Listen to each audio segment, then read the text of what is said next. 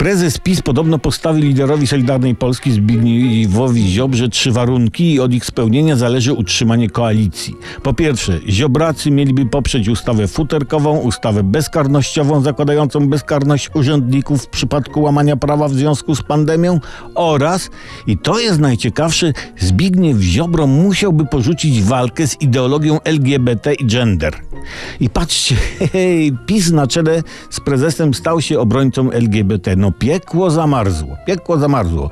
W walce z LGBT nasze gromkie nie, zdaje się nie wprost mówić prezes.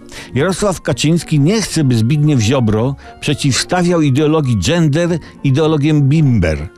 Prawda? Pan Kaczyński chce, by Ziobro przestał pisać takie judące antybajki o tym, że, nie, że czerwony kaptur spotyka wilczycę, czy że książę Śnieżko mieszka z siedmioma karlicami, nie? No, no bo to zakrawa.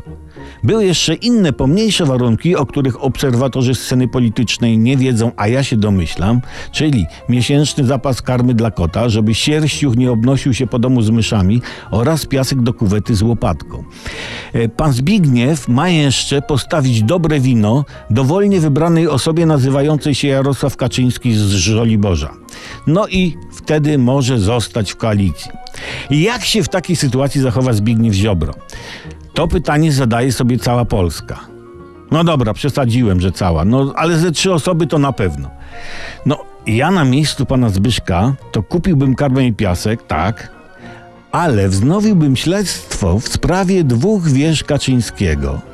No i skończy się rumakowanie.